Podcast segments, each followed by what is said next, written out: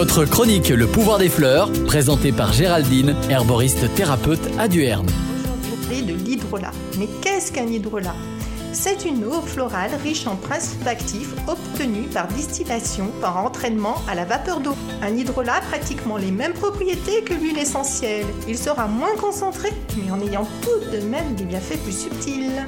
Il est adapté à tous, du nourrisson à la personne âgée, en respectant bien les doses recommandées. L'hydrolat peut être administré en interne ou en lotion sur la peau, les muqueuses et les cheveux. Vous pouvez aussi l'utiliser en cuisine comme l'hydrolat de fleurs d'oranger. Attention toutefois, certains hydrolats sont contre-indiqués si vous avez eu ou souffrez d'un cancer hormonodépendant. Je pense à la sauge. Certains riches en cétone comme l'isop est contre-indiqué pour les femmes enceintes ou allaitantes. La rentrée s'est bien installée et pour certains c'est difficile. Vous êtes peut-être anxieux, stressé, angoissé, avec des troubles du sommeil, etc.